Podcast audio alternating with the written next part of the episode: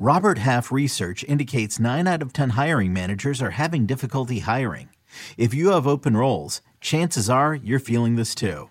That's why you need Robert Half. Our specialized recruiting professionals engage with our proprietary AI to connect businesses of all sizes with highly skilled talent in finance and accounting, technology, marketing and creative, legal, and administrative and customer support.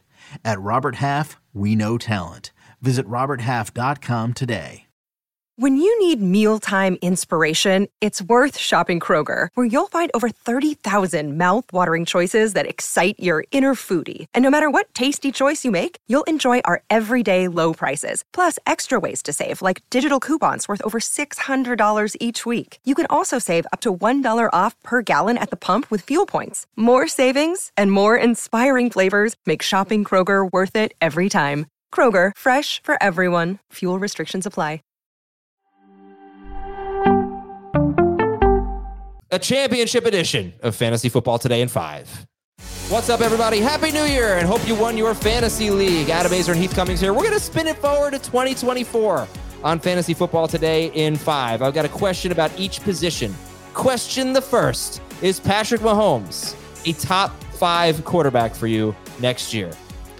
Uh, question the first. I like that, much like me with the month and the day.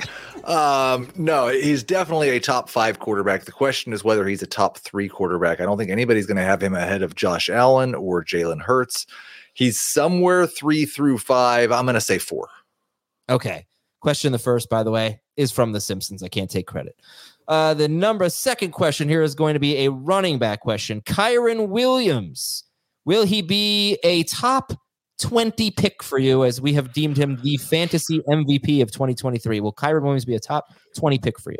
I think he absolutely will be a top 20 pick. If he gets into the first round, I'm probably going to stay away. But the volume they've given him, um, the workload they've given him, it's now I'll say we saw this with Todd Gurley once, and then they didn't ever do it again. So this is the second time in the Sean McVay era we've really seen one running back dominate and see targets like this.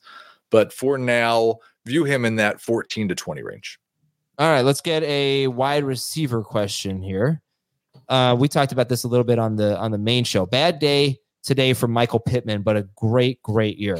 Does he make it out of the third round? Is he a, a, third round pick, a top 36 pick with a very different quarterback situation next season? Michael Pittman. He's definitely going to be a top 36 pick next year. And I think I'm probably going to have him on my bust list and be staying away. I would expect if Anthony Richardson is the quarterback that we see at least 20% fewer targets, maybe even a, a, bigger number than that with Richardson scrambling and having designed run plays. So better as a round four pick, but he'll be picked in round three.